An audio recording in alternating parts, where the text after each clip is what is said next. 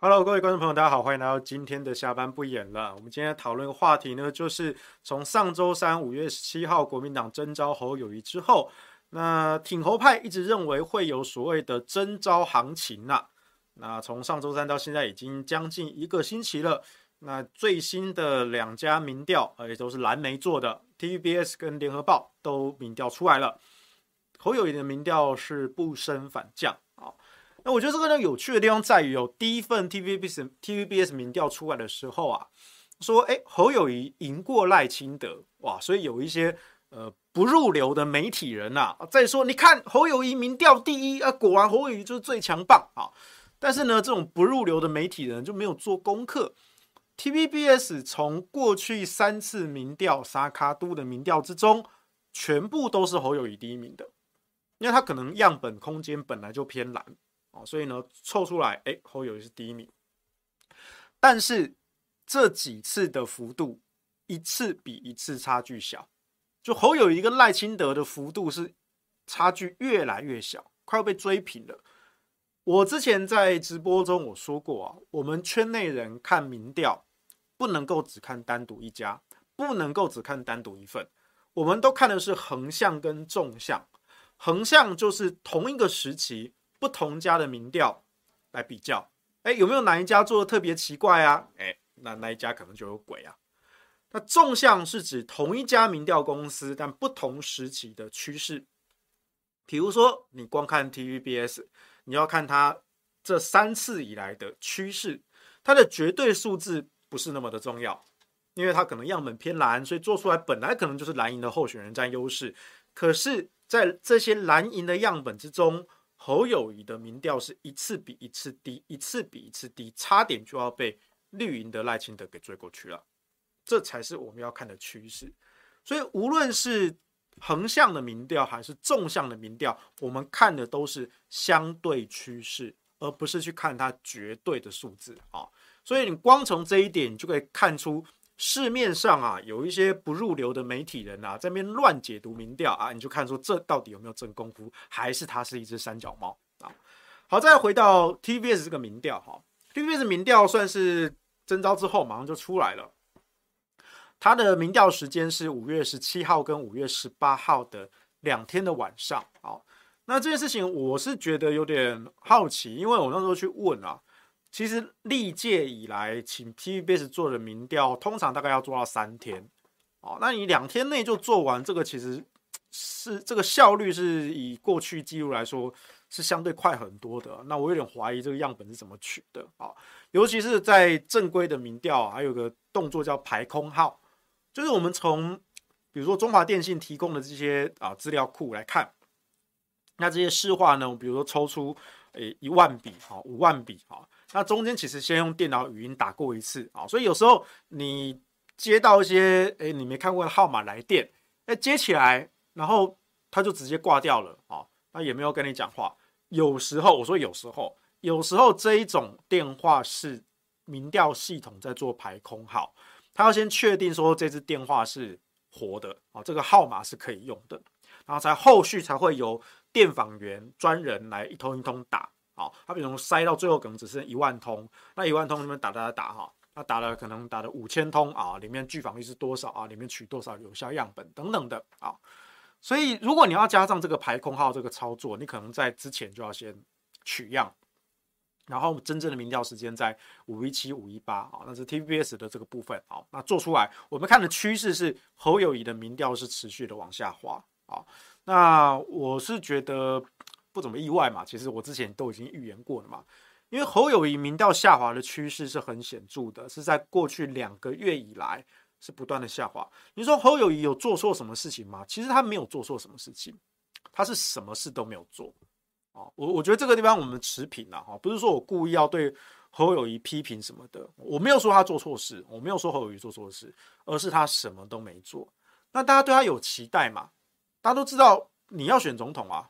而且你台面下小动作很多嘛，对不对？那就是摇龟给设计嘛。你都这么想选总统了，但是你又不愿意对你的政见、你的理念做任何的表态，那持续这些身边人在手下人上面放话，大家有点看不太下去啊。所以呢，大家的期待就转为失望啊，所以就持续往下走。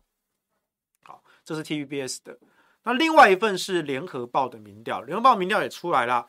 联合报民调在五月初的时候有做过一份，然后现在是五月二十几号的时候有做过一份啊。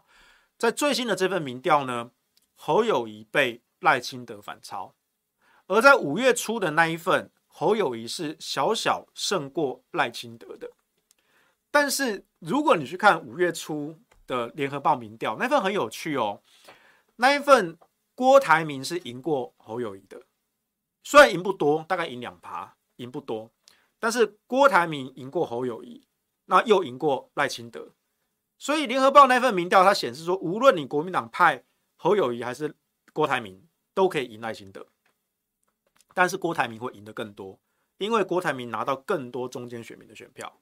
啊，尤其在后面有一个交叉分析，在国民党支持者之中，国民党支持者之中，侯友谊拿了五成一，郭台铭只拿了三成三。可是，在全体的选民中，侯友宜跟郭台铭打平，所以代表郭台铭先天有吸引中间选民的优势。那他的党籍问题，其实只要被国民党征召，就可以直接解套。那这些蓝营的群众，国民党支持者就会自动的归队。反而是侯友宜，他虽然拿到了，因为他有党籍，他拿到了国民党支持者五十一趴的选票，可是他拿不到非绿选民的选票，他拿不到中间选民的选票。啊，这次是很有趣的。那时候五五月初的时候，我们有解读过这份民调啊。但是呢，当时哦，那你知道有一些媒体对郭台铭不太友善嘛？比如像中天，中天他的标题就说：“哦，侯友谊狂扫五成一蓝营选票啊。”就是感觉就是好像远远领先郭台铭，可是你去看联合报他们自己的，他们有另外写一篇这个是那个解读，你就发现说联合报其实直接就点出了说郭台铭在中间选民占优势。你侯友谊虽然拿了国民党五成一的选票，或郭台铭只拿三成三，差了将近两成，但是放到全体选民去，这个直接被打平。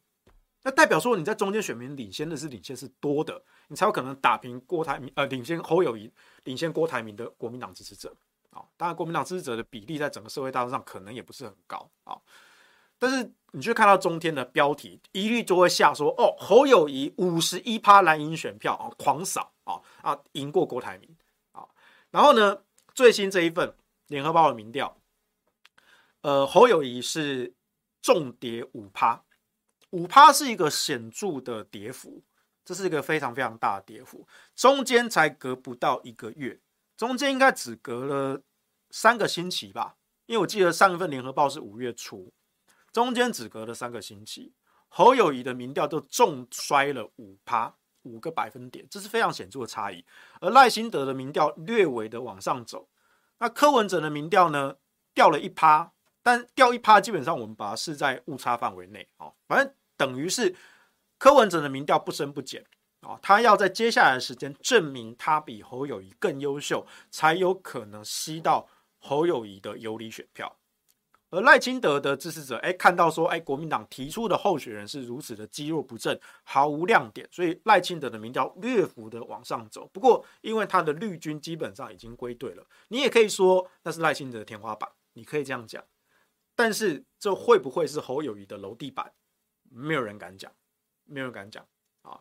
因为之前有人说，哎，可能侯友谊在五一七征召之后会有征召行情啊，对不对？你看这些国民党立委都说。哦，只要我们蓝军赶快定于一尊，提前征召侯友谊市长来作为本党的代表参选总统，我们蓝军就可以团结啦，对不对？就不会再失血啦。好，还要放着什么郭侯之争哦？不要了，就是直接征召侯友谊了，不要再拖到六月的，五月就提前征召他了，甚至搞不好那时候说四月就要征召了。好，那果然四月中就内定了嘛。好，那我们之前比较过那个民调嘛，那个民调就是作假，而且我觉得最蠢的是国民党文传会哦。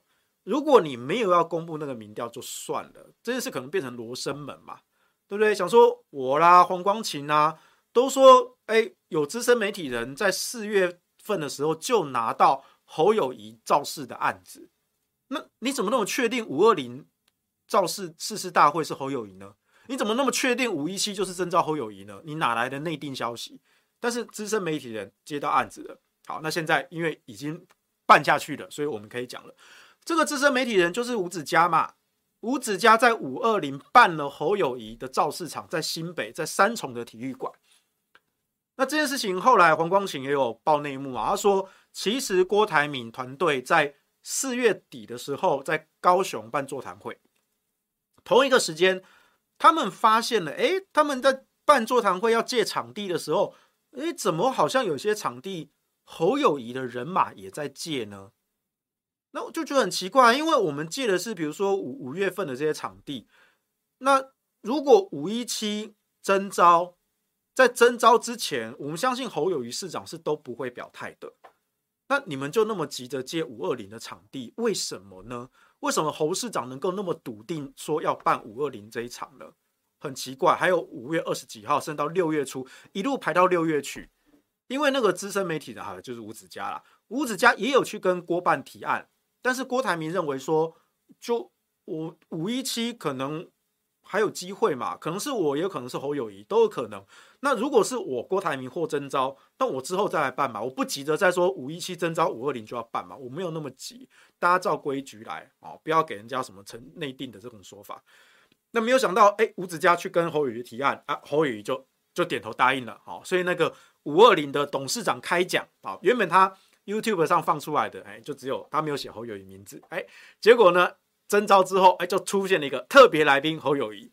可是呢，相关的来宾邀约、邀请、场地规划、文宣设计什么的，这个都是需要前置作业的，对啊。而且我刚刚讲了，其实，在四月份的时候，他们在高雄就已经碰到了。哎，奇怪，为什么侯友谊的团队也在借场地？啊，果不其然，吴子嘉的董事长开讲的第二场就在高雄办。对啊，所以吴子嘉后来的美那个美丽岛民调才特别多做了一组侯科配嘛，但侯科配不起来啊，那你为什么不敢做郭科配呢？那后来有网友问吴子嘉在直播的时候，吴家说：“哦，郭科配，那、啊、郭台铭要哪个党籍啊？民众党吗？哎，你为什么这么快就直接排除了五一七征召郭台铭的可能性呢？因为你知道内定了嘛，啊，然后这件事情最蠢最蠢的就是国民党文传会在征召侯友谊之后。”那当然，大家就说，那你就是内定啊！你四月份的时候就内定侯友谊啦，对不对？你五二零就要办侯友谊的誓师大会，往前推算一个月的前置期，你大概四月中就内定了。最晚最晚四月底的时候，郭台铭的团队在高雄借场地的时候，就碰到侯友谊的人也在借场地了。那为什么侯友宜这么快就要借呢？为什么？对不对？结果呢？国民党文传会为了要澄清我们绝对没有内定，所以他就秀说：“哎呀，其实我们的朱立伦主席啊。”当初拿着哦民调去郭台铭家啊，给郭台铭看啊，在五一六五一五的时候，前两天就跑去郭台铭家啊，谈了几个小时给他看民调哈。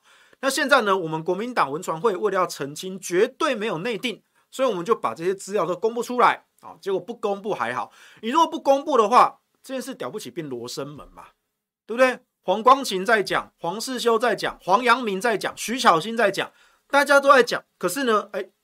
就抓不到一个小辫子嘛，对不对？没有那个罪证确凿内定的证据嘛，啊，结果呢，文传会啊，我不知道他们是故，他们搞的是故意的，他可能里面有人看不下去，所以呢，原本他们是说不打算公布民调，在五月四月份的时候，国民党原本说是不会五一七征召是不会公布民调的，结果五一七那天，他们为了要杜绝内定说，啊，但我觉得有可能是故意的，啊，就是看不下去。作弊的这个情境，所以呢，文传会主委就公布了这份民调。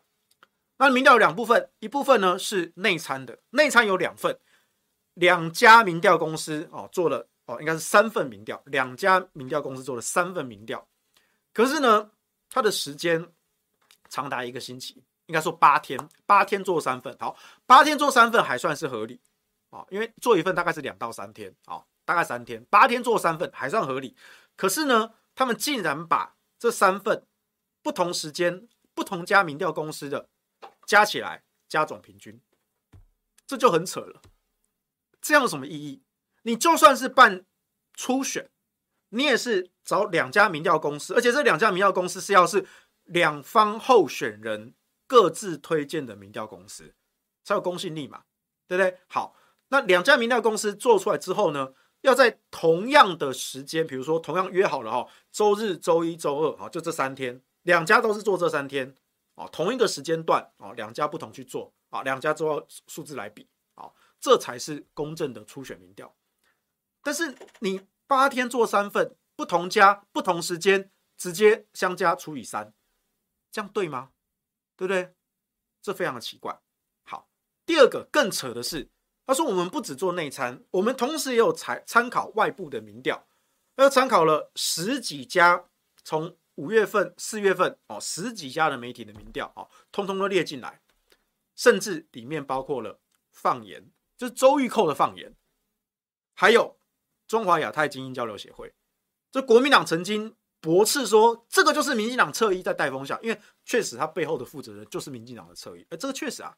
但是你国民党都说那是民进党的侧翼公司在做假民调，是假民调的带风向的。然后呢，你国民党在征召总统候选人的记者会上引用了他们的民调。那从此之后，接下来这八个月的选战，周玉蔻他们家放原作的民调。中华亚太精英交流协会所做的民调，他们都可以说：“哎、我是国民党认证的哦。国民党在征召候选人啊，虽然是内定的啊，但是国民党在征召总统候选的时候是参考我们家的民调哦。所以说，我们才不是是民进党，所以这是国民党官方认证的哦。那你国民党要怎么打，对不对？好，还有它也包含了台湾民意基金会，也包含了美丽岛电子报。那美丽岛电子报刚刚讲了嘛，吴子嘉自己接了侯友宜的案子嘛。”对不对？然后额外的做的那一组侯科配，不敢做郭科配。我当时有说啊，如果郭科配输赖清德，侯科配可以赢赖清德，那不是对侯友宜是一个强心针吗？那媒体还不做爆一波吗？这是天大的消息啊！郭科配都输赖清德，侯科配可以赢赖清德，那当然是要侯科配啊，对不对？但是你不敢做郭科配，为什么？你觉得没有必要做？嗯，那你为什么去做侯科配呢？哦，等一下我们会谈到为什么他们想要逼柯文哲就范，想要白嫖柯文哲啊，先白嫖郭台铭，接下来要白嫖柯文哲。啊，你以为你是温朗东哦？好，这个等下再讲。好，然后呢，还包括了台湾民意基金会。那尤英龙做的那份民调是五月，大概接近五月初、五月中的时候做的，那个时间点很微妙。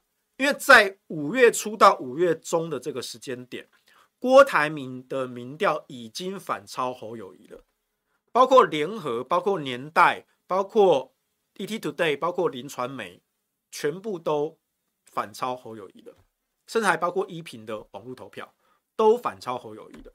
可是尤一龙做出了一份侯友宜四十几趴、郭台铭二十几趴的一个离奇民调。那这奇怪，怎么当时其实各家媒体都已经做出郭银侯了，都已经反超了，为什么侯为什么游盈隆可以做出侯银郭将近两成的神奇民调？那仔细看，发现游游盈隆的问法是：国民党方面啊，在侯友宜跟郭台铭之间，你支持哪一个？你认为谁比较会出现？他完全没有问赖清德跟柯文哲，他只问国民党方面。郭台铭跟侯友宜，你觉得谁比较会有希望出现？那那时候内定说已经发酵了两个星期啊，那大家就觉得说，即便我不是国民党员，我看到这个民调题目，哦啊，既然国民党不就说内定了吗？那这么多的媒体人，哦，甚至连徐小新他自己就是国民党要选立委的人，连徐小新都爆料就内定了啦，那当然就是哎呀，郭董就可惜了啊。那这一题当然就回答侯友谊嘛，所以你当然可以做出侯友谊超过四成。然后郭台铭只有两成多，你可以做出这种神奇民调，可以同一时间联合年代、ETtoday、林传媒，甚至包括依品，所有的媒体做出来都是郭台铭小胜。然后国民党官方竟然把台湾民意基金会跟美丽岛电子报，还包括了放言，还包括了中华亚太精英交流协会，全部纳进来。然后呢，十几家加起来做平均。中间差了一个月，我那时候我就写一篇文章，我说你有没有买过股票？就算今天我们是买零零五零 ETF 啊，指数型这个基金啊，ETF 零零五零是追踪台湾五十指数，就是台湾前五十大上市公司的股票的市值。可是台湾五十指数追踪的是当天同一天的这五十家公司的股价，然后做一个加权平均。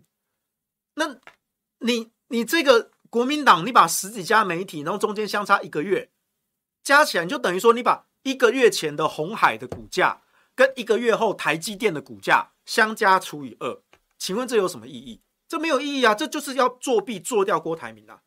因为如果你真的是一个公平竞争的比赛，你可以拿好五月中最新的一份，就在一个星期内，你看到底郭台铭有没有反超侯友宜？如果你拿出这个民调，他其实在那个时间点是有的，他已经超越了侯友宜。当然，你也可以继续问县市首长，你可以去问党籍的立委。可是立委跟县市长有没有接受到正确的资讯？就是你先拿民调给这些县市长跟立委看，说那个侯友宜的民调在下滑。郭台铭的民调在上升，而且已经黄金交叉了。那请问我们本党的立委同志、本党的县市长同志，你觉得本党提名哪一位候选人比较有机会赢得二零二四的总统大选？还有跟柯文哲、跟民众党比较有合多的合作空间，可以共同团结下架民进党？你如果用这种问法去问县市长、去问立委，我相信你会得到完全相反的答案。可是他故意就问，在这种内定说冲刺。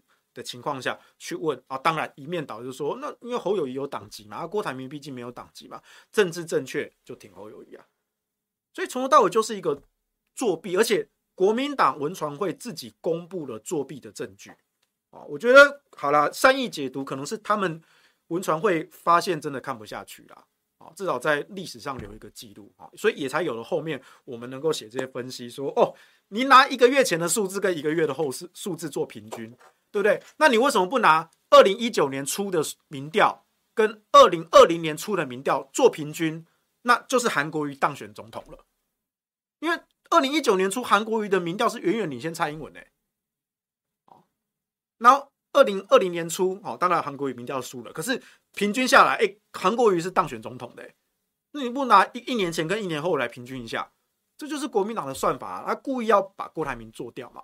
然后呢，现在他又要去消费郭台铭，啊，说要什么侯科侯郭配啊，或者是郭台铭列不分区啊，哦，那最新最新的哈是侯友宜本人也讲话了哈，因为侯友宜民调重跌五趴，哦，这个被赖清德超车啊，所以这件事情记者当然就去问侯友宜啊，啊，那侯友宜呢，他怎么说？他点名郭台铭跟柯文哲啊，他说要一起同心齐力下架民进党。啊，守护国家，哎，好像大家欠你哎，你现在是国民党的总统候选人，是你要表现诚意去跟所有人团结，不是我们欠你哦。好像说我们不跟你团结，我们就是罪人。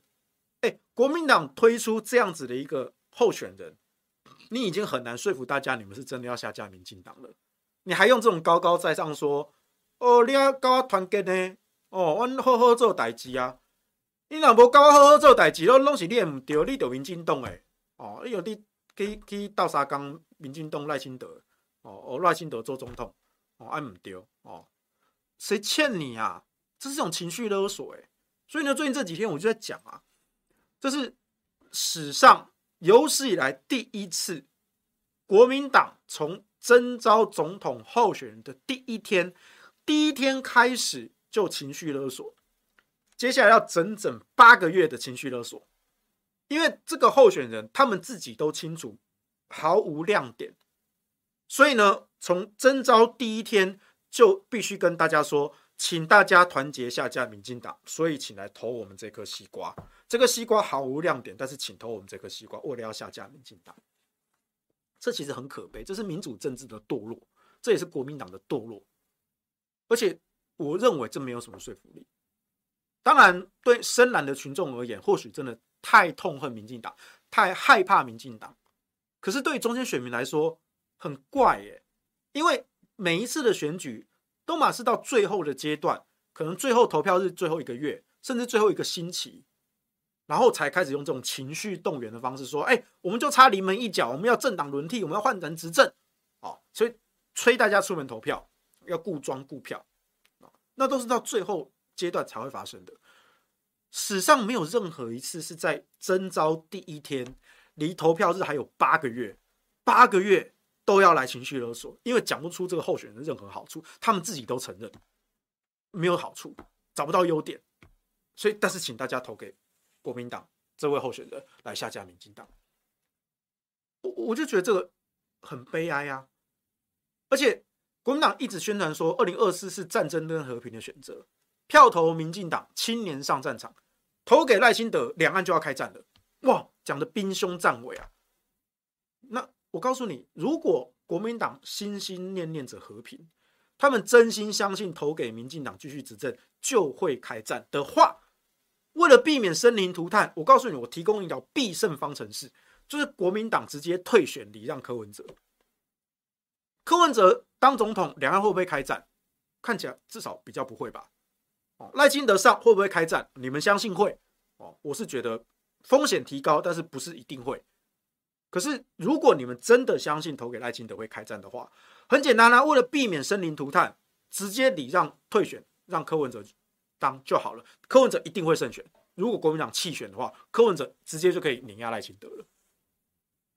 所以，国民党不答应这件事情啊，甚至是柯志恩去上毛家庆的直播啊，比特王出任务，毛哥主持的。比特王是一个韩粉台啊，他们自己都这样标榜嘛啊。那柯志恩讲了两句话，我觉得比较是重点的。第一个，牛鬼蛇神，他说谁说韩国瑜是牛鬼蛇神，我跟他翻脸啊。那我当然理解柯志恩在比特王那边会这样讲啊，因为那边是韩粉台，他不敢得罪韩国瑜跟韩粉啊。但是我告诉你，韩总这个人哦，韩总这个人是真的很幽默风趣啊。毛哥就说了哦，他昨晚打电话给韩总啊，韩总接电话第一句就说。哎，我是牛鬼蛇神，您好。阿毛哥就笑了，阿毛哥就跟韩总说：“那我是牛鬼蛇神的朋友。”哎，你好，两个人就哈哈大笑。那韩总就说：“哎，小毛啊，呃，改天到云林来，哎，我们吃去吃涮牛肉啊，对不对？”韩总就是这样子啊，这种不拘小节、很豪放性格、幽默的人啊。牛鬼蛇神，你不是柯志恩那边说啊？这绝对不是讲韩国语哦，讲韩国语我跟他翻脸。韩国语不计较这件事情，可是，可是，可是，我们看在眼里啊。你国民党文传会又再度的证实朱立伦真的讲了牛鬼蛇神啊，只是说原本外界说，哎，牛鬼蛇神，你指的是不是这些中南部的议长啊？那文传会出来澄清，说绝对不是议长，绝对不是牛鬼蛇神，绝对不是议长。好，然后呢，柯志恩又说绝对不是韩国瑜啊。好，那根据删去法啊，扣掉议长，扣掉韩国瑜，剩谁？我给你存两个人。一个叫云林的张荣味，一个叫台中的严清标，对啊，扣掉议长嘛，扣掉谢点林嘛，扣掉那个周点论嘛，全部都扣掉嘛，啊，再扣掉韩国瑜嘛，啊，就剩这两个啊，躲开呀，韩那个张荣味跟严清标啊，我我嘛台中人啊，对不对？啊，你是把我们台中人当什么？你们选举的时候需要这些地方庄脚的票，然后呢，现在又嫌人家牛鬼蛇神，对不对？哦，不过我这边还是要讲啦。牛鬼蛇神这个词，哈，其实是毛泽东带起来的。在佛教的经典之中，牛鬼指的是阎罗王的手下，牛头马面的牛头，哦，牛头鬼差，所以叫牛鬼。人家是阴曹地府的公务员，对不对？执法的啊，执法的公务员。蛇神指的是天龙八部护法众，魔猴罗家。啊，他是蟒蛇之神啊，也是音乐之神啊。摩诃罗伽他是蛇神，而且他是天龙八部的护法众之一。所以其实牛鬼跟蛇神原本都是正派，那只是说在毛泽东以及后来的文化大革命期间呢，他说啊，这些牛鬼蛇神指的是右派，指的是走资派。后来呢，更扩大范围，所有的反动分子啊，反对共产党意见的，通通都是黑五位，通通都是牛鬼蛇神。所以我们要打倒一切牛鬼蛇神。所以这句话其实是共产党带起来的。那朱立伦跟郭台铭说：“你到中南部见了太多牛鬼蛇神，导致你民调起不来。”那郭台铭说：“这个名单是你给我的啊，我都配合党中央去见啊。”啊，但这话传出来啊，文传会又证实说：“哦，朱主席真的有讲这句话啊，只是说我我们指的是。”呃，那个围绕在郭台铭身边，要提醒他、提防他啊、呃，要要跟这些呃造谣者、见缝插针的人接触。我们讲牛鬼蛇神是这些造谣者跟见缝插针的人啦。哦，好啊，那就是三句法啊。郭台铭到中南部办这些活动，支持群众不算嘛，因为他没办法面对面跟郭台铭讲话嘛。跟郭台铭讲到话的，一定都是一些有头有脸的人物啊。那就包含了中南部的议长嘛。所以第一时间，大外界就说：“哦，所以你在嫌中南部的议长嘛？”啊，他们说：“啊，不是，不是。”文传会国民党文传会说：“不是，不是，不是议长啊，不是议长。那还有谁？还有张荣卫、韩国瑜啊，云林的，还有严金标，台中的啊。那柯志恩又出来说：‘啊，不不不，不是韩国瑜啊，谁说他是韩国？谁谁说韩国瑜是牛鬼蛇神？我该避名。’啊啊，好，那扣掉韩国瑜，那、啊、就剩张荣卫跟严金标啊，对不对？”啊，那更好笑的是，韩总就很幽默啊，哎、他直接跟毛哥说，哎、我是牛鬼蛇神，你好啊。所以韩国瑜自己说自己是牛鬼蛇神啦啊，因为韩国瑜，我记得韩总是信佛的，我相信他应该也知道这个佛教的经典啊。牛鬼跟蛇神其实是正派，其实是正派啊，他是被共产党、被毛泽东斗臭的啊。但其实牛鬼跟蛇神在佛教经典中其实是正派，所以韩总就笑呵呵的啊，哎、我是牛鬼蛇神，你好啊，他就是这样子哈，不拘小节。所以呢，这些其实都好，你可以说这些都过去了。可是呢，我们要看的是接下来国民党要怎么去修补跟郭台铭之间的这个裂痕。当然，郭台铭现在出国散心嘛，然后他现在回来，然后说他要办那个感恩之旅嘛，啊，那我觉得就就就让他办嘛。但实际上，郭台铭到底要不要团结，其实是看你国民党的态度。你说要尊郭，你说要把郭台铭找回来加入最强战队，那我就请问你啊，郭台铭在。这个内初选期间，他提了好几个重要的证件，很明确、很具体。侯友宜买不买单？比如说，一线是一座小型核电厂，SMR，该不该？侯友宜要不要对核能政策表态？要不要重启核四？核电厂要不要延役？你侯友宜回答，你不敢回答。你跟这些反核利益团体勾肩搭背，眉来眼去。你跟人民站在对立面，因为全国民意很明确是要支持以和养绿的，但是侯友谊为了自己的利益去跟那些反核团体勾结在一起，他刻意的秀他的照片说：“哇，做起定哦。”那时候二零一八年十二月的时候，公投才刚过哦，大家说：“哇，这个永和才是真正多数的民意。”侯友谊说：“拍谁哦？我们假鸡头哦，我加洪胜汉是麻吉呢哦，我好好做代志啦。啊，你们永和诶。”专攻民意，迄毋关我的代志，嘿，我毋是毋是我要做的代志，嘿，我好好做代志是甲洪胜汉都会斗顶做，甲民进党斗顶做，那个就是一个跟人民宣战的意味啊。那到现在你不敢解释这一点吧？好，第二个，两岸政策，郭台铭说了，他的路线就是一中各表的九二共识，那也是完全继承了马英九路线。那大家问他，那侯友要不要承认九二共识？哎，有趣的地方来了，前几天。赖清德阵营出了一招，我觉得算是很高干的啊。他弄了一个陷阱，他说：“你侯友宜接受九二共识，一个中国原则。”那侯友宜阵营整个 keep 不跳起来，公话不？我相信是共轨。我们什么时候讲过接受九二共识？不，不相关代志哦。我们绝对反归一国两制。大家有没有听出这个猫腻？赖清德有没有提到侯友宜接受一国两制？没有哦，赖清德没有说侯友宜接受一国两制哦。赖清德说侯友宜接受九二共识，但侯友宜怎么跳起来说我想形成共轨？我没有讲过我接受九二共识，我就是坚定反对一国两制哦。所以九二共识等于一国两制，九二共识等于一国两制这句话是谁讲的？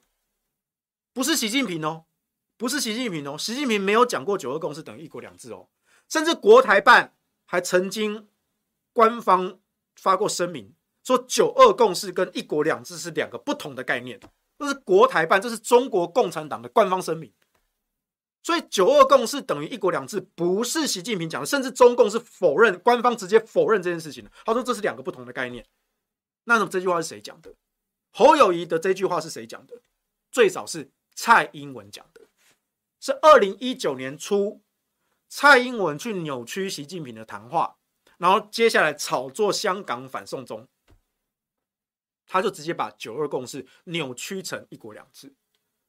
那后来一直到今年，在前阵子，马英九前总统出访大陆，在南京讲一中各表，讲中华民国，讲我是中华民国的前总统，他亲身实现了一中各表，九二共识。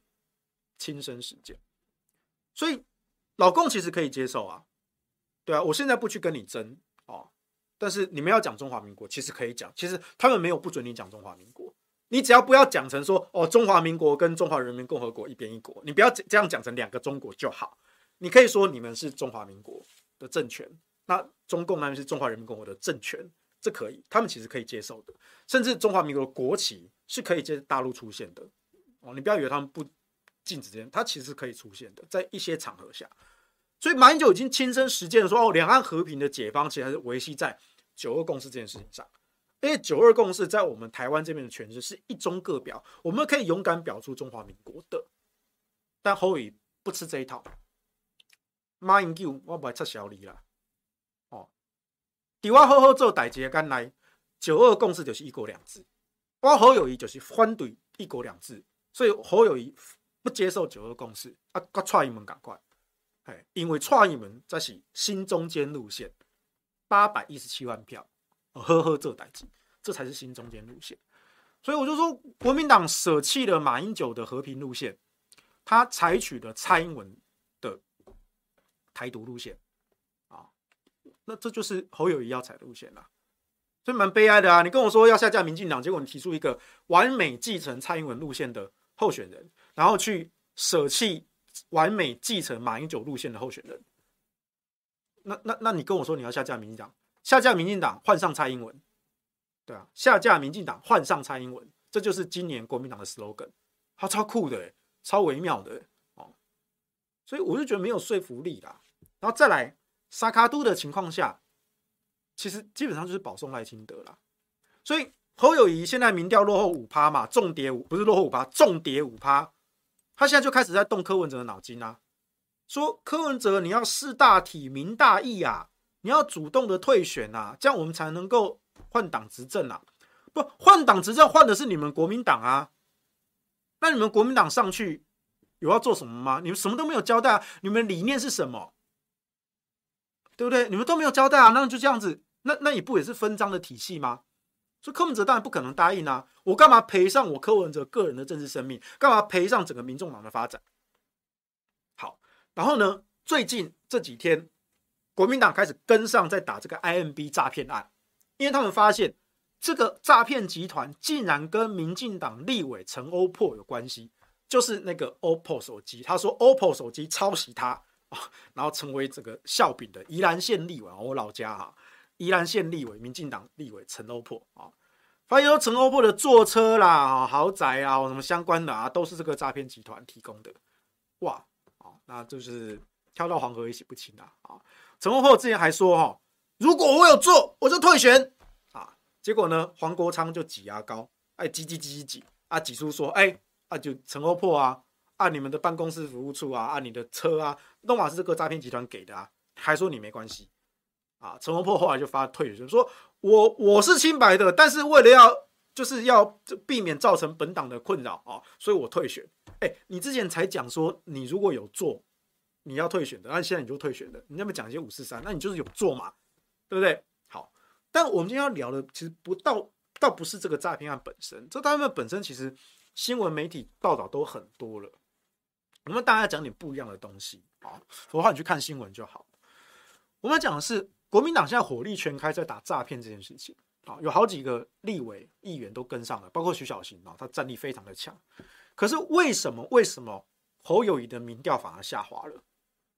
因为这件事没有办法跟侯友宜连在一起，甚至在徐小新的强大火力之下，更显得总统候选人的火力整个消轰。大家想对不对？侯友宜。从政十几年以来，从他从副市长开始当起，到现在当市长，十几年来，请问他有对民进党政府的贪污舞弊腐败做任何一句批评吗？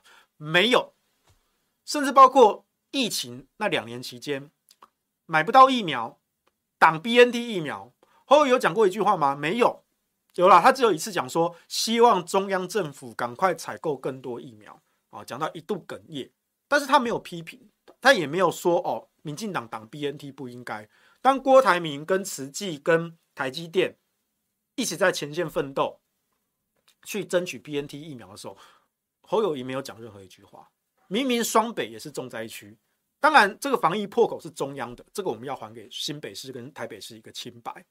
防疫破口是中央，甚至是郑文灿治理的桃园诺富特旅馆事件嘛，啊，但是你身为新北的父母官，同样的隔壁台北也是重灾区，柯文哲当时为了防疫这件事情跟中央多次的对干，而且每次都干赢，对不对？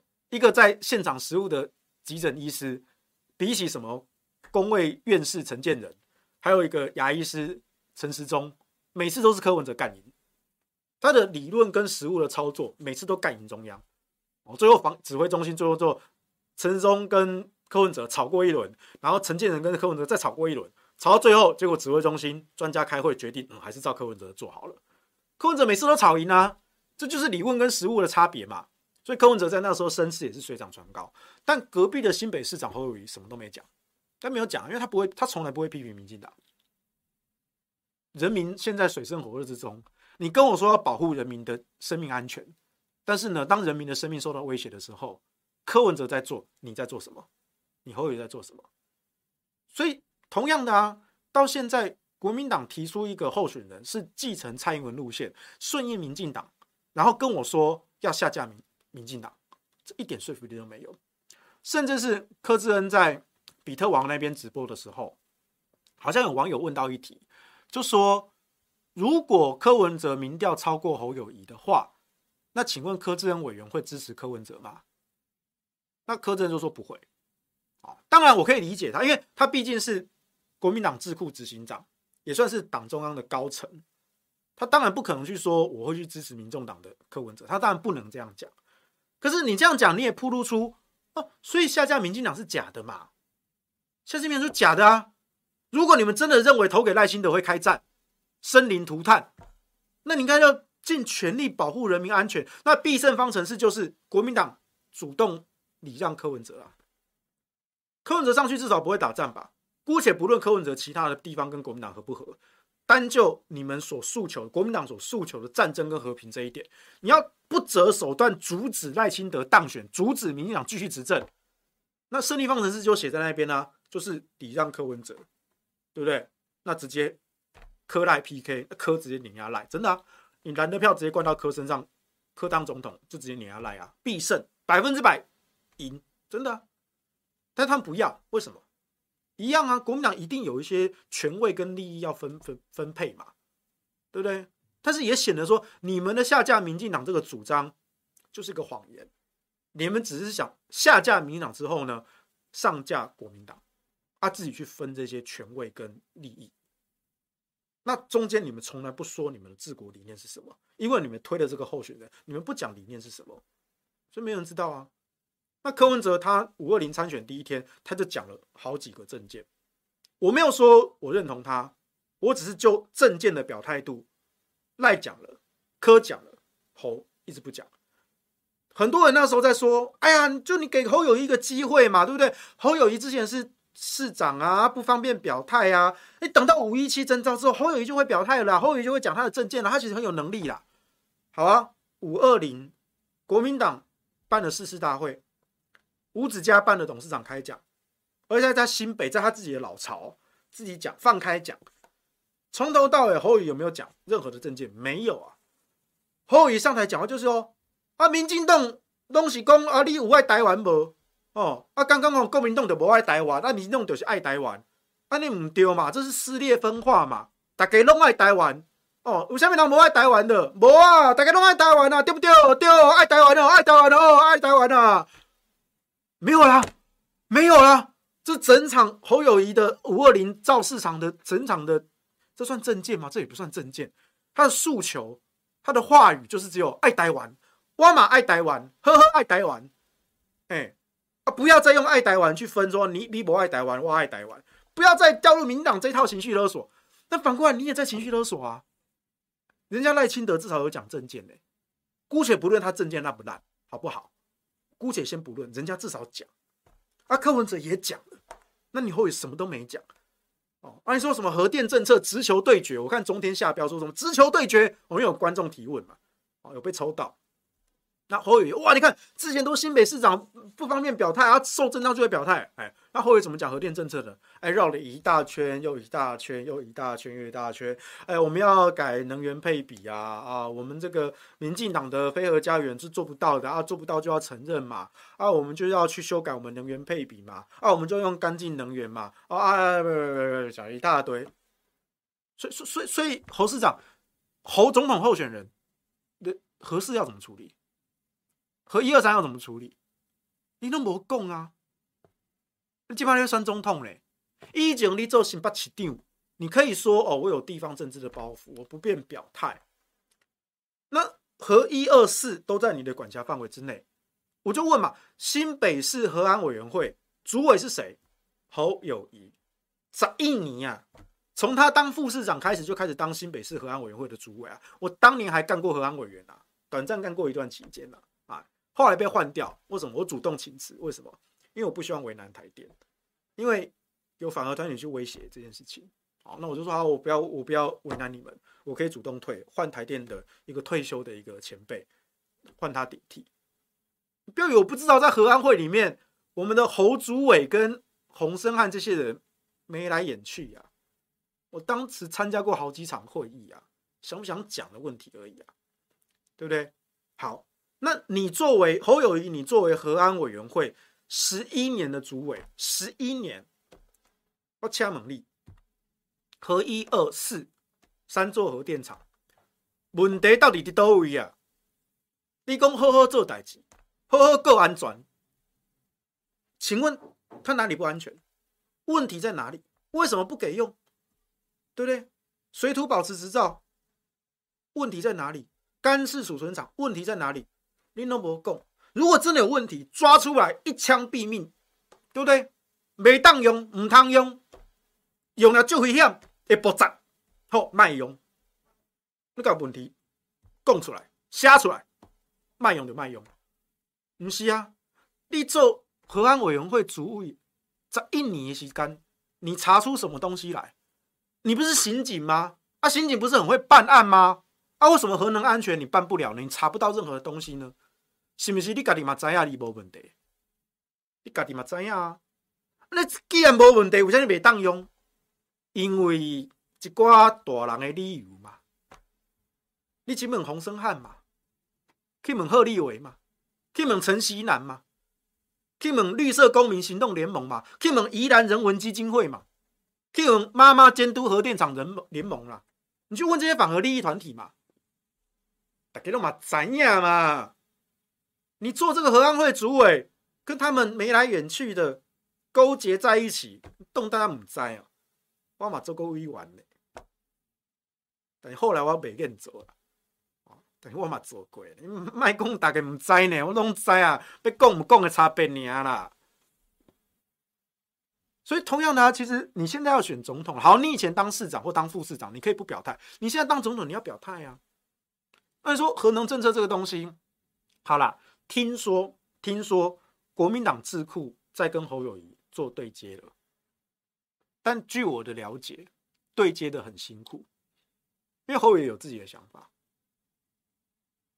国民党智库在三月份跟四月份就已经，朱立伦那时候就已经吩咐要研拟一系列的政策，他们那边做了好几个，甚至开了好几场记者会，已经宣布而那时出去了。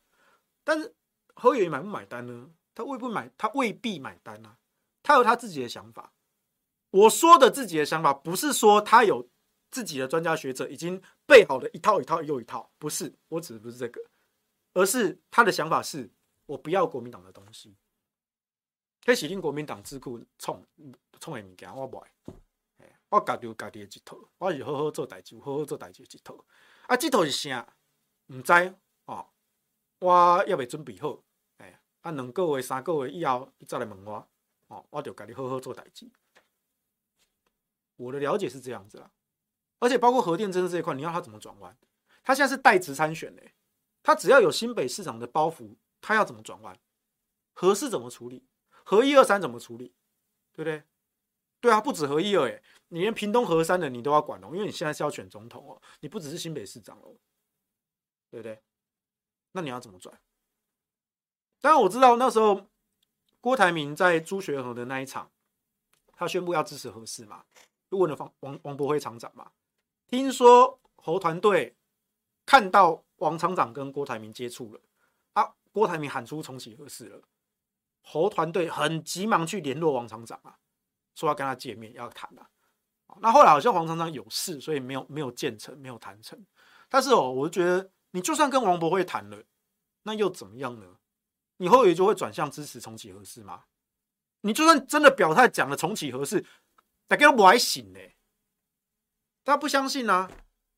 你你光合一的干楚到现在，新北市府还在卡着啊！法院都判你败诉了，都判你新北市府败诉了，你新北市府还是卡着啊！阿公，你要转向，什么爱信？不爱信啊！你有被惨嘛？对不对？你要拿出诚意来嘛！朱立伦二零一九年访美回来，转向支持核四。马博郎没醒嘛？那后来是他一再的表态，一再的诉说，然后我也我也跟他当面谈过，他说他真的支持什么之类的哈。然后呢，二零二一年四大公投的时候，朱立伦作为国民党主席啊，四个同意嘛，全台宣讲。那他每一场都有讲说支持重启核四，核废料可以处理。朱立伦真的每一场都有讲，所以那个时候我也帮他澄清说，哎。朱立伦是真的每一场都有讲支持重启核四啦，而不是用四个同意直接包进去，有没有？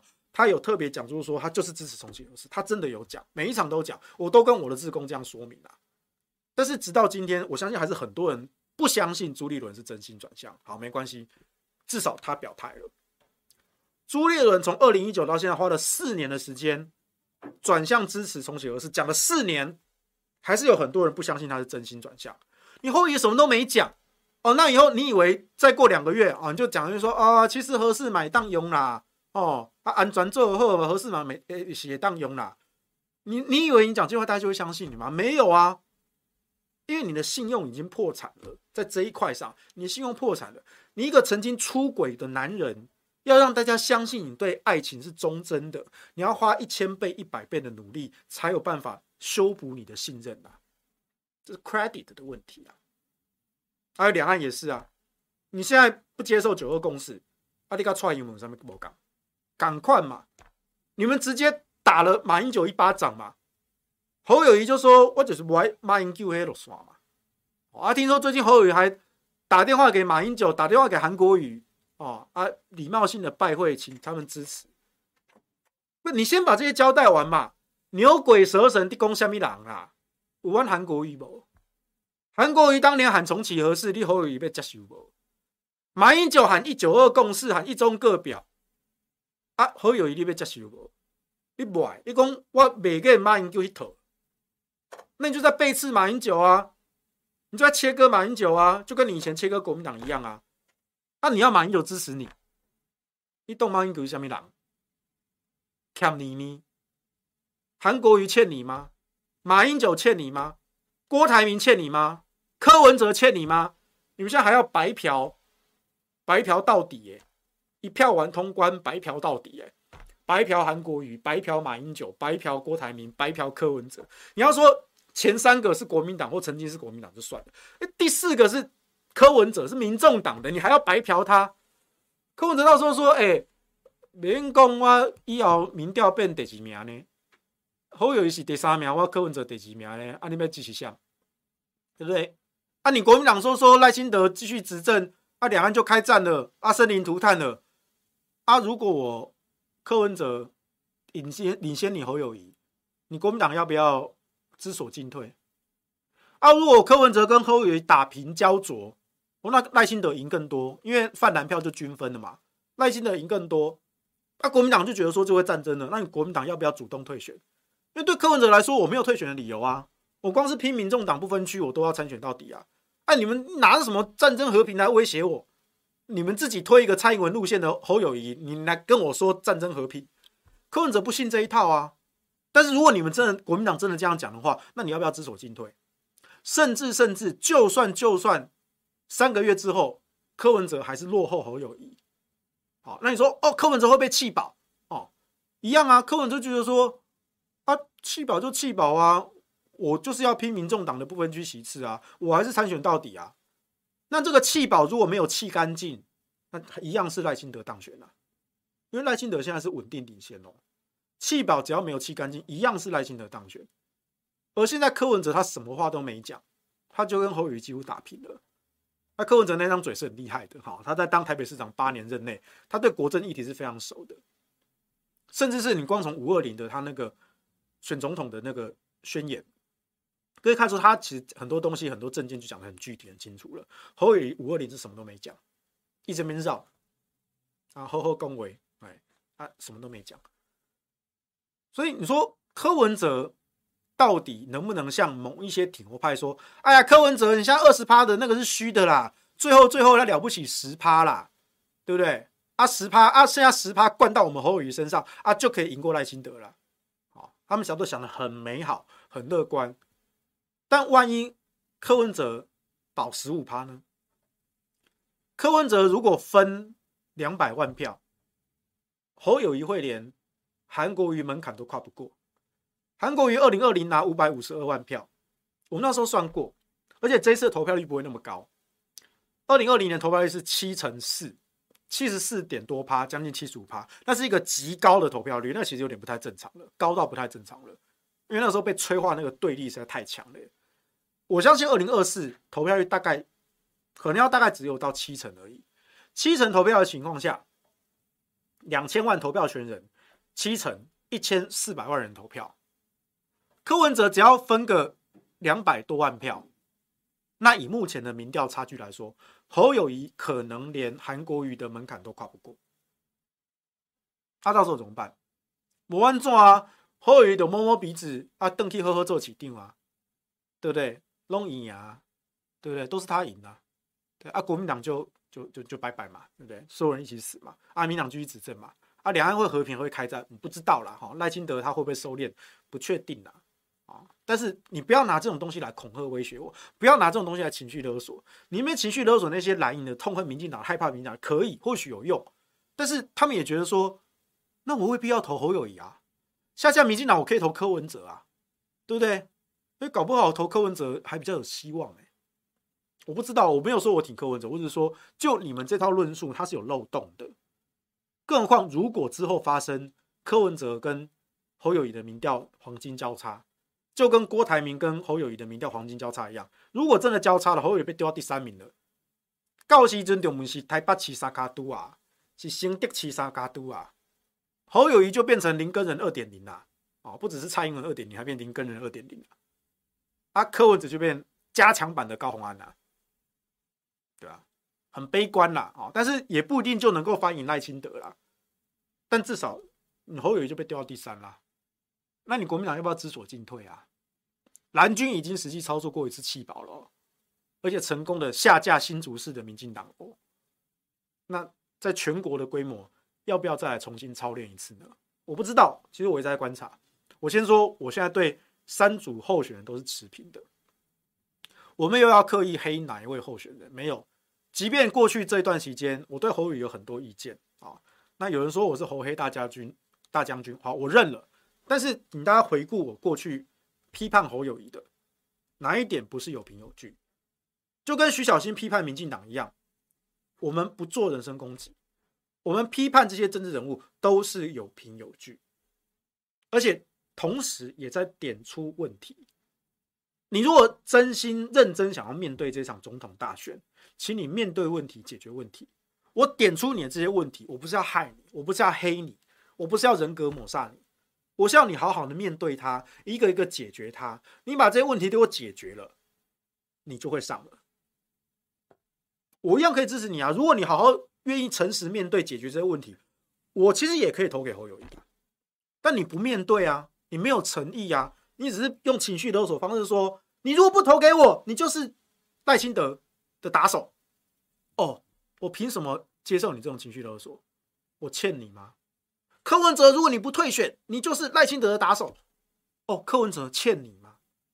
我就很奇怪，一下子要帮你量身定做，一下帮你抬轿，一下帮你内定，一下帮你团结。哎，你才是国民党的总统候选人呢。是你要跟各方各界，不只是包括你们党内泛蓝、民间的意见领袖、各方的团体，还有友军的政党，是你国民党要去跟其他人团结，要表现你们诚意，怎么会是从征召第一天开始就开始勒索大家说，你如果不跟我团结，你就是保你就是赖清德那一边的人？那、是我们欠你吗？难道你们家候选人没有任何的优点、任何的亮点吗？没有任何的正面价值能够说服我心甘情愿投你这一票吗？没有哎、你们自己都承认没有亮点了。你们从第一天开始就打算情绪勒索八个月到最后一天，那可悲啊！那那干嘛投？